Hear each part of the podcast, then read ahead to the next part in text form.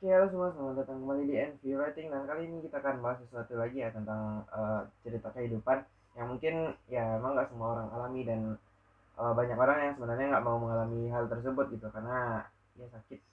Dan ya gue mau mengucapkan bahwa uh, ini mungkin uh, episode pertama di mana NV Writing itu selain uh, gue nge-record ini di YouTube akan ada juga dalam bentuk podcast gitu. Jadi bagi teman-teman yang mau dengerin dalam bentuk podcast juga bisa banget.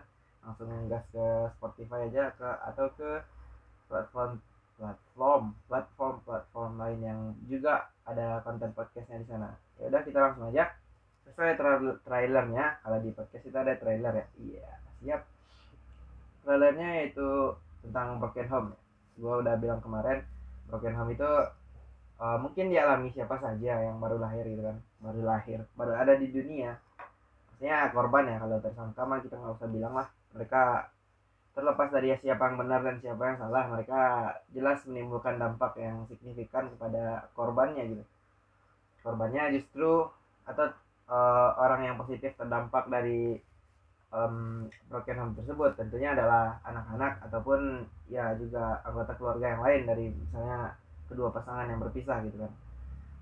Gue cukup uh, hidup di antara teman-teman yang beberapa lah. Ada teman-teman gue yang broken home dan ya gue mungkin akan menceritakan sedikit kepada kalian beberapa sih uh, kasus-kasus broken home dari teman-teman gue sendiri yang itu gue melihat dampaknya kepada diri mereka dan kepada kepribadian mereka dan ketika gue mengetahui latar belakang mereka adalah seperti itu gue jadi mengerti gitu kenapa mereka memiliki kepribadian yang iya mungkin terlihat dari orang luar agak sedikit aneh kalau mereka tahu tapi kalau mereka nggak tahu sih ya uh, beberapa orang korban broken home uh, bisa gitu mampu membuat kepribadiannya itu seakan biasa saja gitu. tidak ada yang berbeda dan ya so, semua seolah normal saja gitu kan nah cerita yang pertama itu ya dari teman gue yang uh, gue baru tahu baru tahu dan dia setim sama gue juga di uh, publisher gitu kan.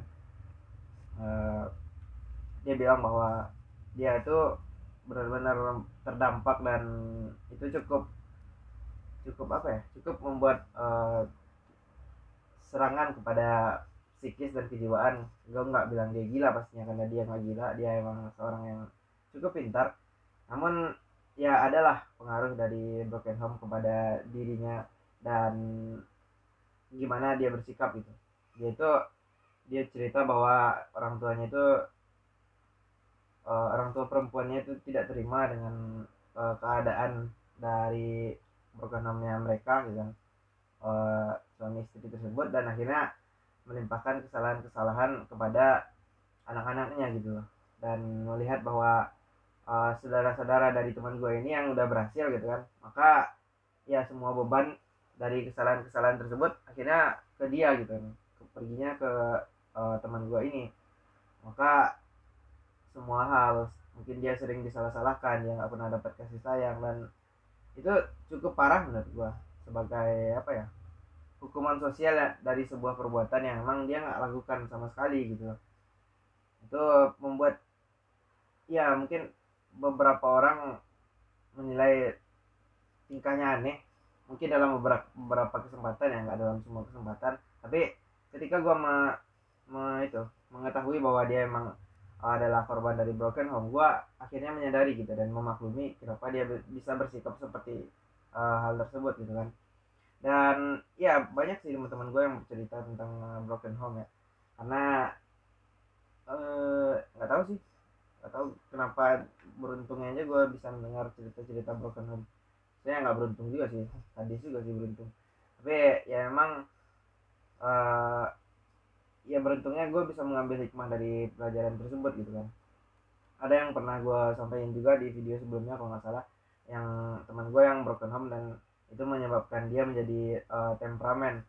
Dan itu butuh bertahun-tahun bahkan puluhan tahun untuk uh, mengubah hal tersebut. Nggak puluhan tahun juga sih pak. Dia baru hidup 23 tahun berarti ya sekitar belasan tahun lah untuk uh, mengatasi hal tersebut mengatasi temperamennya tersebut. Dan itu menurut gue hal yang susah. Tapi balik lagi bahwa banyak orang-orang yang hidup normal di luar sana itu tidak mau peduli dengan hal tersebut. Mereka hanya peduli bahwa setiap orang harus bersikap sewajarnya setiap orang harus bersikap biasa. Dan uh, sebuah sikap yang aneh itu adalah kesalahan gitu tanpa mereka ingin tahu apa yang terjadi di dalam atau di balik dari perlakuan yang aneh tersebut. Nah uh, lagi-lagi ada cerita gitu. Ada cerita dari teman gua. Dia cerita gini bahwa dulu um, dia sendiri adalah korban maksudnya adalah penengah dari um, berantemnya dua orang ini atau dari perkelahian yang dilakukan. Dia emang benar-benar berkelahi sampai adu joto sampai emang biru-biru sampai bengkak-bengkak gitu. Tapi uh, anak ini adalah penengah dari uh, hubungan tidak harmonis kedua orang tuanya tersebut. Tidak jarang dia mereka hanya akan berhenti kalau sang anak yang nyuruh berhenti gitu. Kalau enggak dia akan tetap lanjut. Kemudian singkat cerita emang akhirnya sang ibu ini sakit-sakitan dan akhirnya meninggal. Dan ya sang anak akhirnya tumbuh tanpa kasih sayang seorang ibu gitu. Kemudian menjadi aneh jika dia sedikit bersikap berbeda gitu kan. Karena memang apa yang didapatnya kasih sayang dari seorang ibu uh, dan itu pasti akan berbeda gitu. Meskipun ya taruhlah kita diasuh oleh uh, orang lain atau uh, dititipkan di sebuah tempat penitipan atau panti asuhan maka saya itu mungkin akan berbeda gitu kan membentuk sebuah karakter yang berbeda. Karena gue selalu punya prinsip bahwa uh, yang dilakukan oleh ibu atau orang tua kita sendiri itu nggak akan mudah ditiru oleh uh, orang tua lain. Meskipun uh, mereka berusaha gitu karena secara apa ya mungkin ada kedekatan batin juga sih antara um, emang darah daging kita sendiri gitu kan. Jadi menurut gua balik lagi bahwa broken home itu kita tidak pernah minta. Bahkan jika semua orang di dunia ini ditanya saat dilahirkan mereka nggak akan pernah minta gue dilahirkan dari keluarga yang broken home. Jadi emang ya it happens gitu. Itu terjadi dan tidak menutup kemungkinan terjadi kepada siapa saja gitu kan.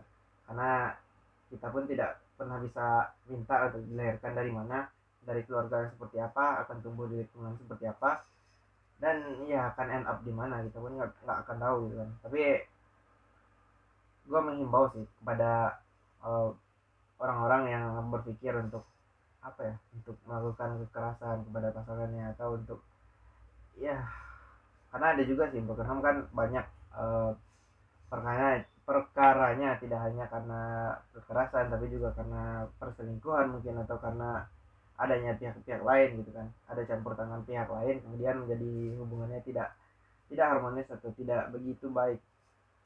Nah karena menurut gue ya nggak menurut gue sih. Emang emang itu kejadian yang home pasti adalah menimbulkan uh, beban mental ataupun uh, beban psikis kepada anak-anak um, yang sebenarnya adalah korban yang sebenarnya gitu. Gue nggak nggak bisa bilang salah uh, mengatakan bahwa korban eh maksudnya uh, orang yang terluka atau orang yang disakiti dalam uh, broken home adalah korban. Tapi korban sebenarnya menurut gue adalah anak-anak dan keluarga-keluarga mereka yang bahkan tidak bersalah dan uh, ikut terjerat dalam kasus broken home tersebut gitu. Nah, kenapa sih uh, broken home itu bisa terjadi? Kenapa sih? Apa ya? Harusnya kan ya dua orang itu kalau misalnya udah udah itu ya udah mengikat komitmen harusnya menjaga komitmen tersebut ya. Gue nggak tahu juga sih kenapa pastinya uh, bisa terjadinya perselingkuhan bisa terjadinya kekerasan. Mungkin yang gue berpikir bahwa emang mereka nggak bisa saling menerima aja karena ya intinya sebuah hubungan kan lo nggak bisa menjadi orang yang sempurna juga dalam sebuah hubungan gitu. Lo harus bisa memberi kelebihan lo dan menerima kekurangan orang-orang yang misalnya berhubungan dengan lo gitu jadi ya menurut gue balik lagi balik lagi terus pak. Bagaimana baliknya? Uh, menurut gue broken home itu terjadi karena tidak adanya saling bisa menerima lah. Karena dari apa yang kita lihat gitu kan apa yang sering terjadi perselingkuhan pun terjadi karena emang uh, misalnya kurangnya perhatian dan kurangnya kasih sayang seperti itu. Jadi jadi jadi terus pak mungkin seperti itu ya uh, broken home itu bisa terjadi karena banyak hal. Dan anyway gue ngerekamnya ini siang-siang nggak siang juga sih pagi pak. Hmm, mungkin akan banyak suara-suara yang mengganggu dan di sini di rumah yang biasa gue nggak lagi sendirian udah ada orang lain gitu kan. Jadi mohon maaf jika ada gangguan uh, terkait audionya saya akan akan semaksimal mungkin. Tapi ya, suara-suara motor atau suara kipas angin yang mengganggu itu akan sering terjadi sering juga sih. Semoga tidak sering ya. Karena baru pagi jangan keluar keluar pak. Masih pagi ini. Makan aja daging kurban yang ada di rumah ya. Oh ya by the way gue ngerekamnya lagi habis benar-benar habis kurban habis kurban habis pemotongan kemarin. Jadi mungkin orang-orang akan sibuk di rumah masing-masing. Balik lagi ke topik broken home. Jadi ya apa sih apa sih yang bisa menjadi dampak dari broken home tersebut uh, gue nggak riset lah riset kecil-kecilan broken home itu pastinya akan berdampak kepada kurangnya kasih sayang kepada anak-anak uh, dan juga kurangnya perhatian mungkin kepada mereka di saat mereka sedang bertumbuh, sedang berkembang, sedang butuh perhatian atau sedang membutuhkan kasih sayang dari orang tua. Mereka membutuhkan tempat apa ya? Tempat menangis saat mereka jatuh. Mereka butuh tempat mengadu saat mereka ada masalah.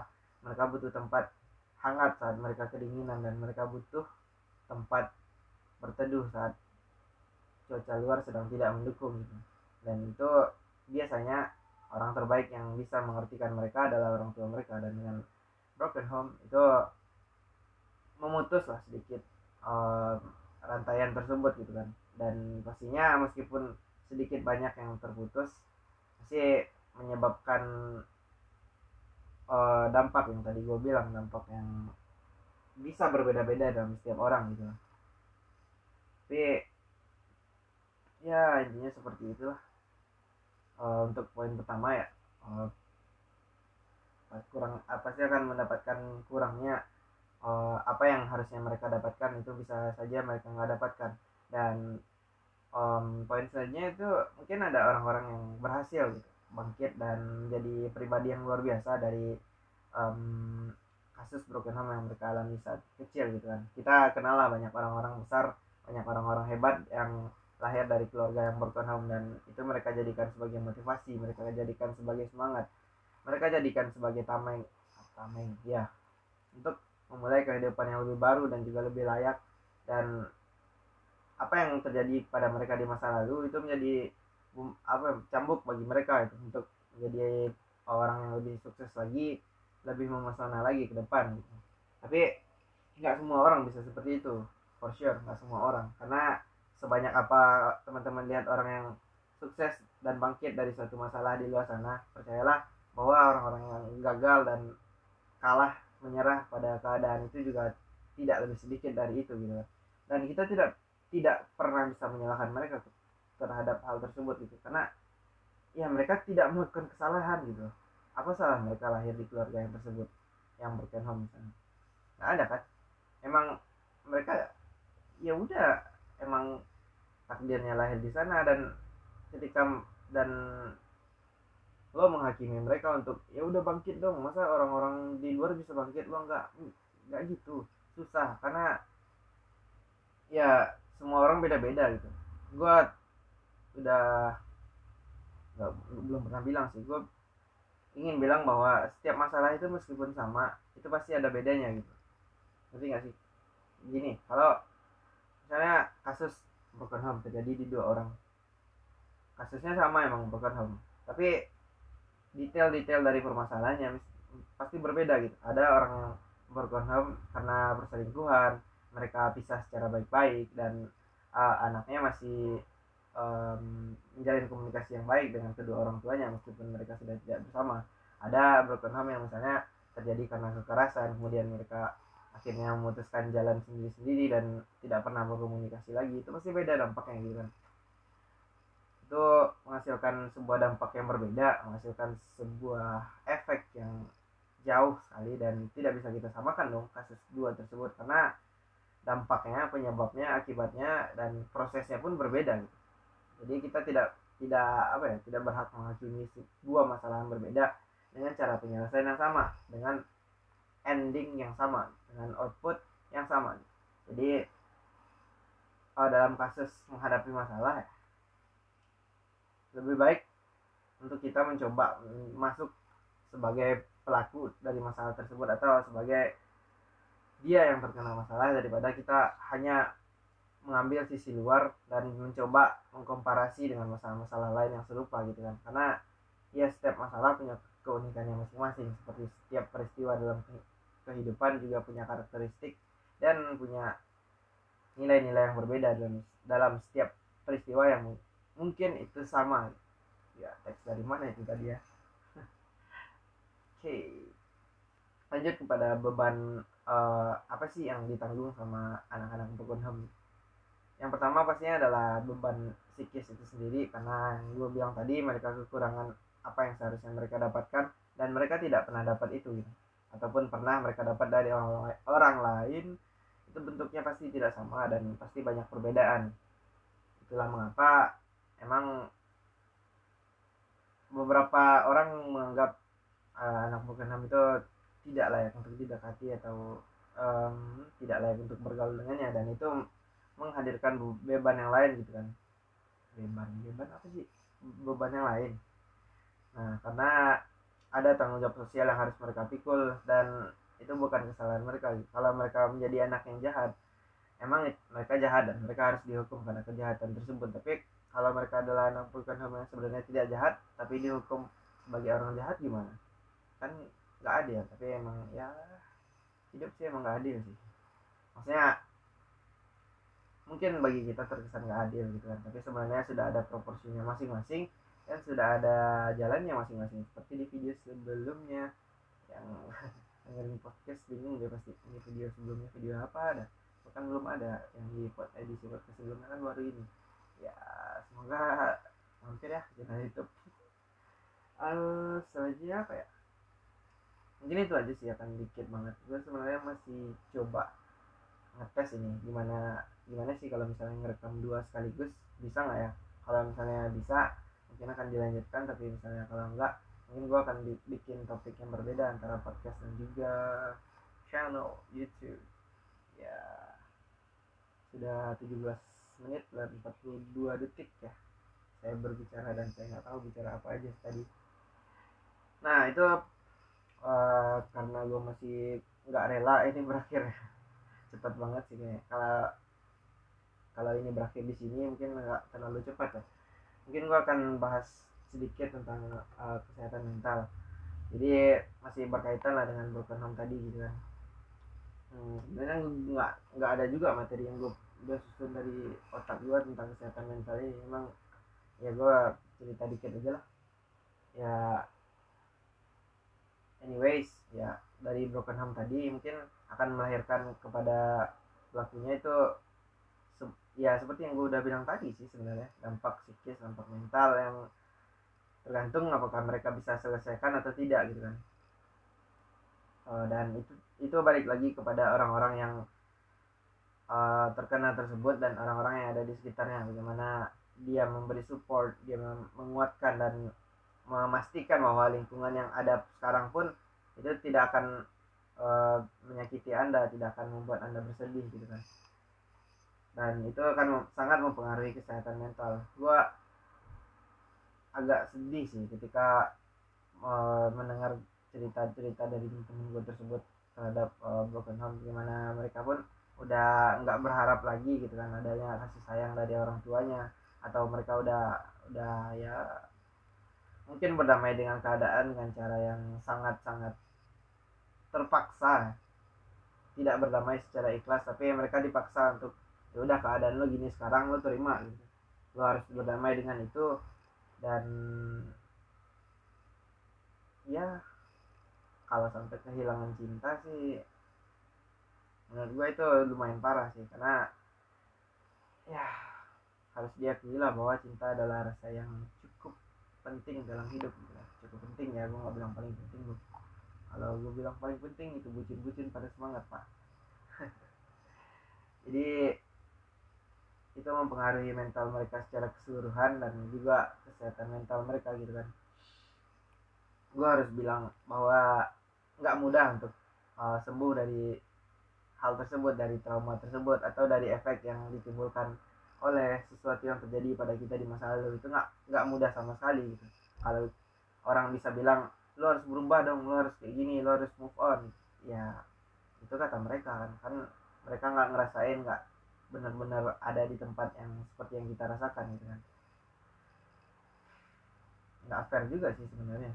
Kalau harus uh, ya balik lagi lah. Kalau harus disamakan semua masalah dalam kehidupan itu harus disamakan dengan masalah orang lain itu nggak fair menurut gua.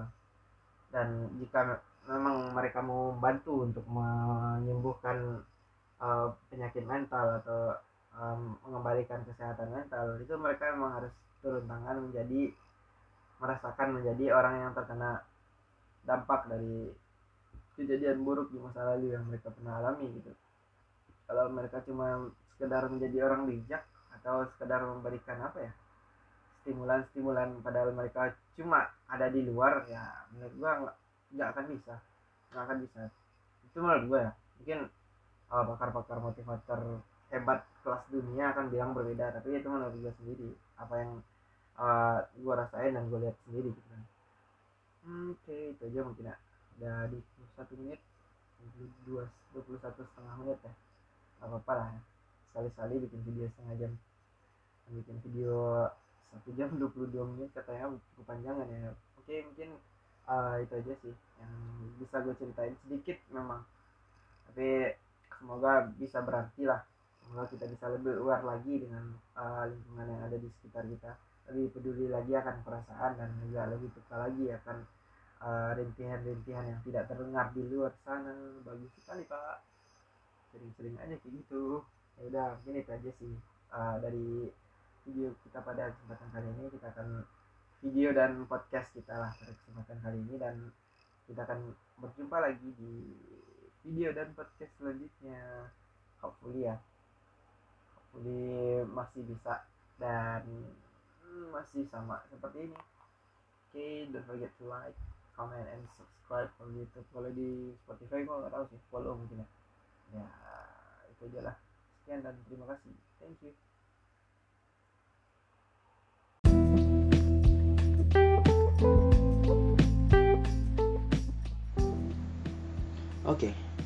Jadi kita akan bahas beberapa pertanyaan yang sering atau pernah setidaknya kita ajukan dalam hidup kita.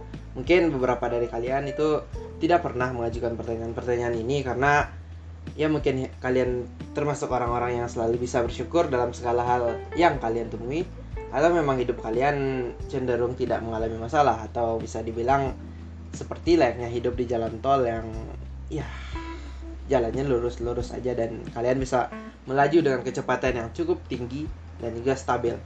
Tapi mayoritas orang akan dalam hidupnya akan bertanya beberapa pertanyaan berikut yang akan sama-sama kita bahas. Tentunya kita tidak akan bahas apa jawaban yang paling benar dari pertanyaan karena ya aku yakin setiap kalian punya jawaban-jawaban kalian sendiri, kalian punya opini kalian sendiri. Mari kita lihat sebab dan mungkin beberapa kemungkinan jawaban dari pertanyaan pertanyaan tersebut. So, tanpa basa-basi lagi, kita langsung aja masuk ke pertanyaan pertama. Pertanyaan pertama. Kenapa hidup saya seperti ini? Atau kenapa hidup gue seperti ini? Atau kenapa hidup aku seperti ini? Mungkin banyak dari kita yang pernah um, menanyakan pertanyaan tersebut saat kita memiliki masalah atau saat kita sedang dilanda kesusahan atau di saat ya kalau diibaratkan kehidupan adalah sebuah roda saat di mana rodanya kehidupan kita itu sedang ada di bawah bahkan mungkin uh, menggilas tubuh kita sendiri istilahnya. Kenapa kita akhirnya menanyakan hal tersebut? Karena mungkin hati kita belum bisa menerima gitu. Mungkin masih ada banyak hal yang kita ekspektasikan untuk lebih baik namun yang terjadi malah ya hanya hal-hal yang ada dalam hidup kita sekarang gitu. Kita merasa dihianati oleh realitas karena ekspektasi kita yang sudah cukup tinggi dan sudah bagus gitu. Mungkin itu penyebabnya kenapa kita bisa bertanya mengapa hidup saya seperti ini?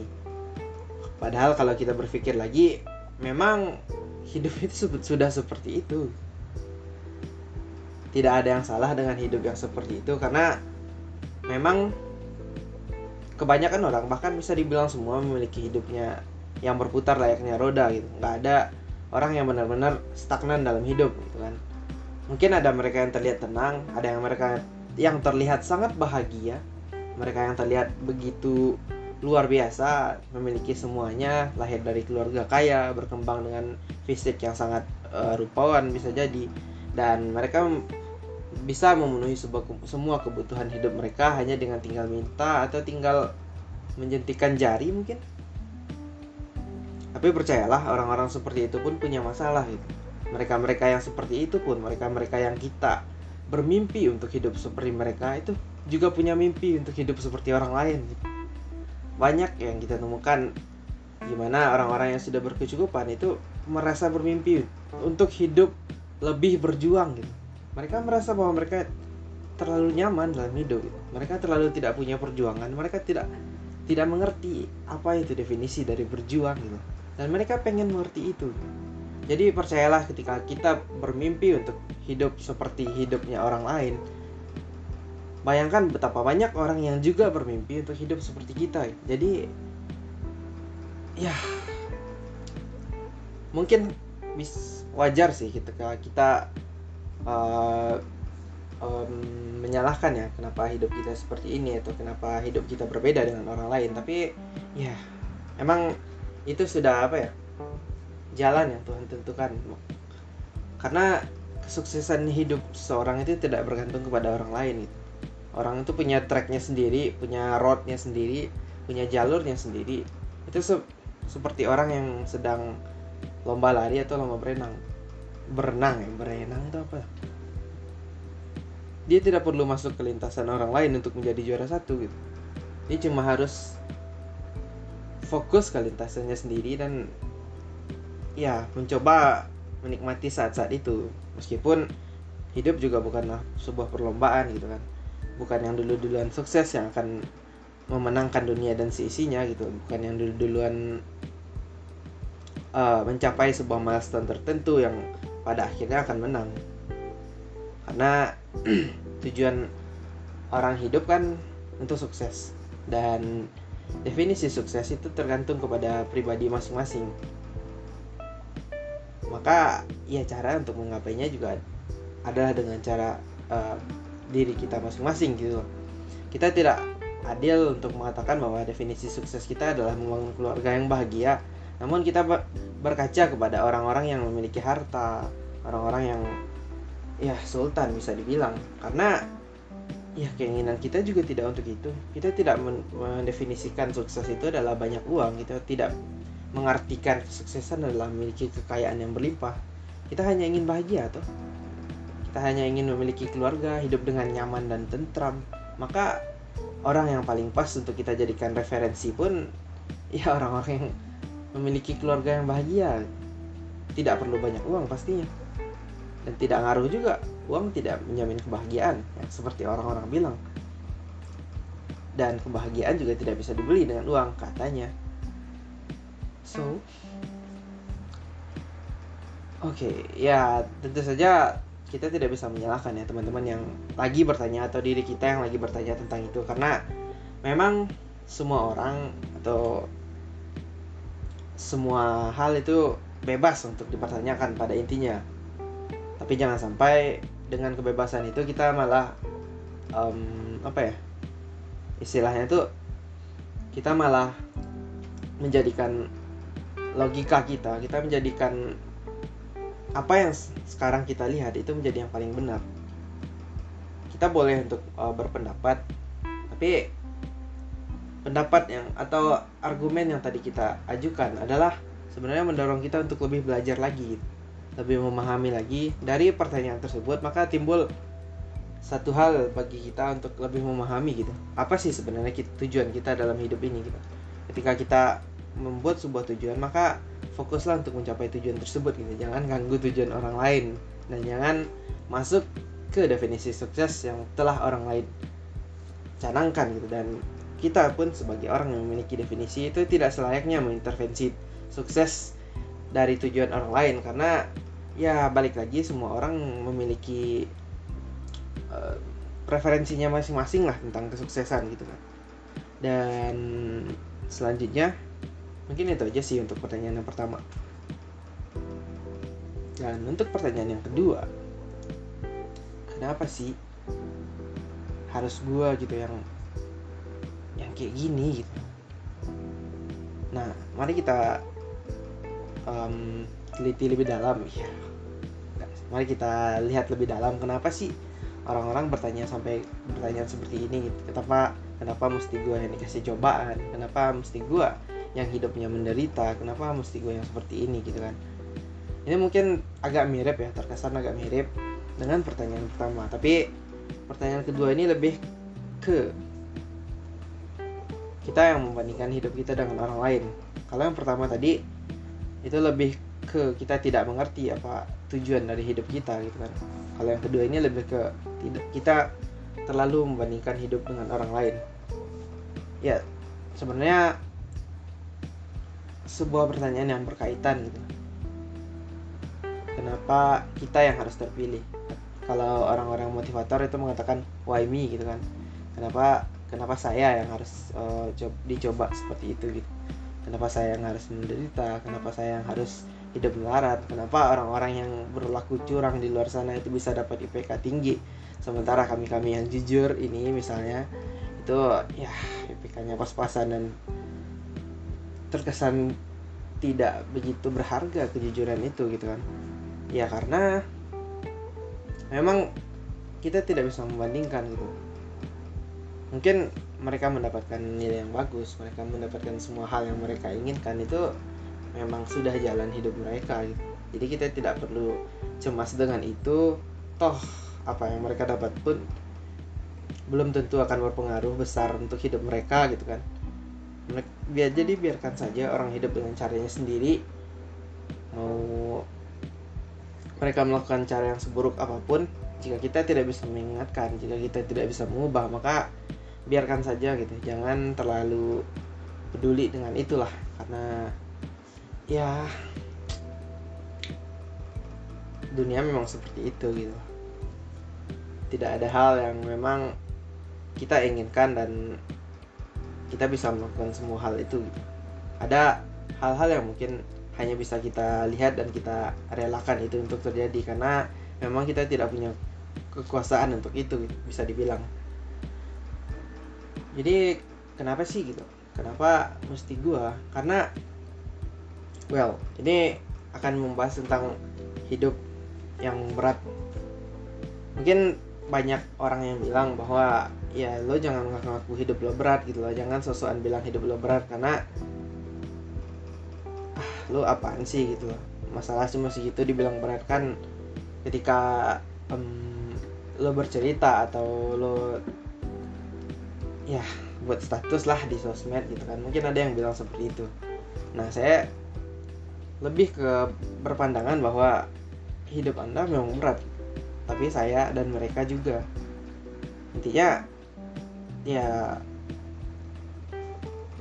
terlepas dari hidupnya sebenarnya berat atau tidak kita tidak bisa menghakimi seseorang juga mengatakan bahwa hidupnya sebenarnya nggak berat kok gitu. Lu aja yang lebay gitu kan. Itu um, pada intinya kita ngomong kayak gitu kan. Tapi ya gue sih lebih ber, berpandangan bahwa ya kita memang menjalani hidup yang sama-sama berat gitu.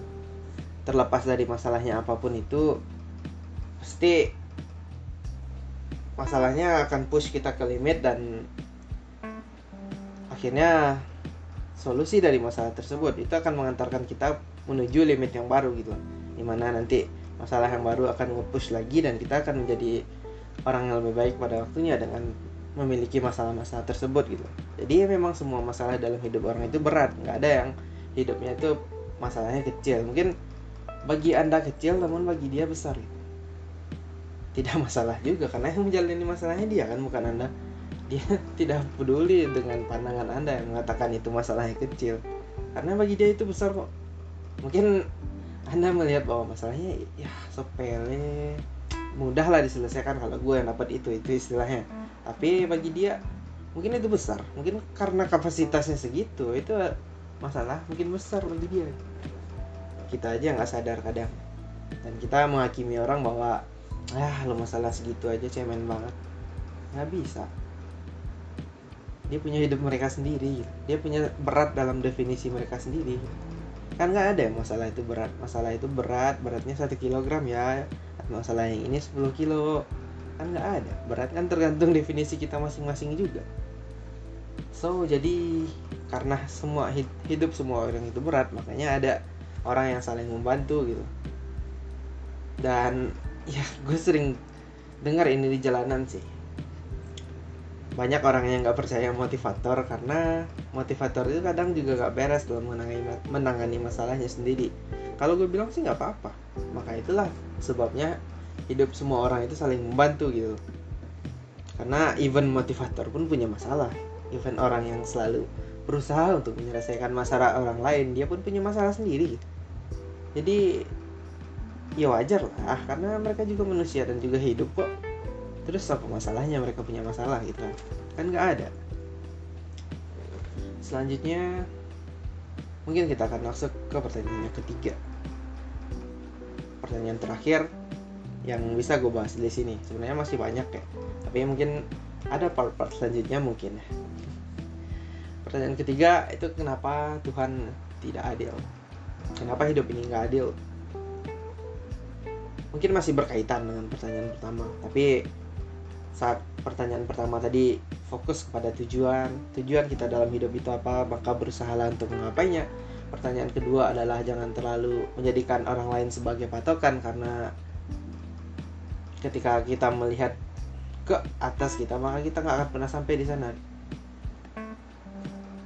Kita ter terus melihat ke atas maka yang kita lihat nggak ada batasnya gitu. Di atas langit masih ada langit kata orang kan dan pertanyaan ketiga itu lebih ke mengapa Tuhan itu tidak adil, mengapa hidup ini tidak adil. Kita harus lihat sebabnya dulu. Sebabnya pasti yang pertama tetap adalah melihat hidupnya orang lain. Karena itu sama.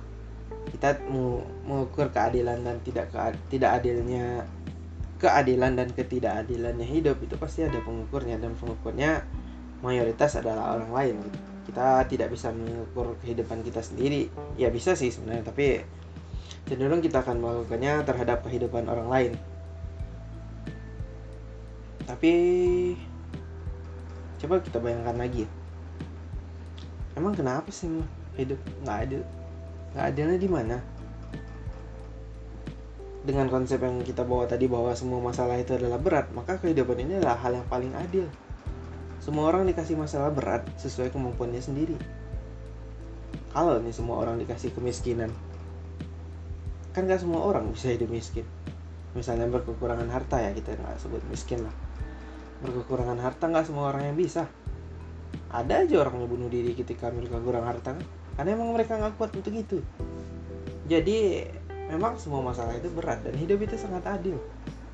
Kenapa masalah semua orang itu dibikin berat? Untuk mereka sendiri. Untuk level mereka.